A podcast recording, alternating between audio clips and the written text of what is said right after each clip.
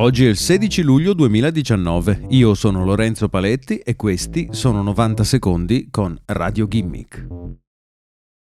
Il riconoscimento facciale è uno dei temi caldi del momento. Sono diverse le aziende che stanno investendo milioni nel tentativo di creare una intelligenza artificiale che sappia distinguere con precisione un viso dall'altro, magari stimandone l'età e l'etnia. Per farlo, queste compagnie stanno collezionando giganteschi database che contengono immagini prese da siti, social network, applicazioni per il dating come Tinder e registrazioni di videocamere di sicurezza.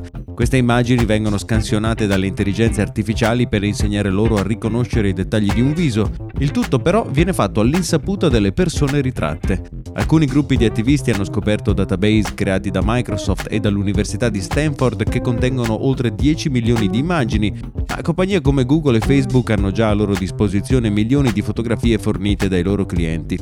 Ma mentre queste grandi aziende non distribuiscono e non condividono le fotografie a loro disposizione, altri contribuiscono alla creazione di questi database vendendo o condividendo gratuitamente gli scatti con aziende private, gruppi di ricerca e agenzie governative. Queste intelligenze artificiali possono essere utilizzate nei modi più vari. La dogana statunitense utilizza un software di riconoscimento facciale per individuare immigrati clandestini che attraversano il confine, mentre l'FBI sta cercando di automatizzare la scansione delle immagini di patenti e visti alla ricerca del viso di terroristi.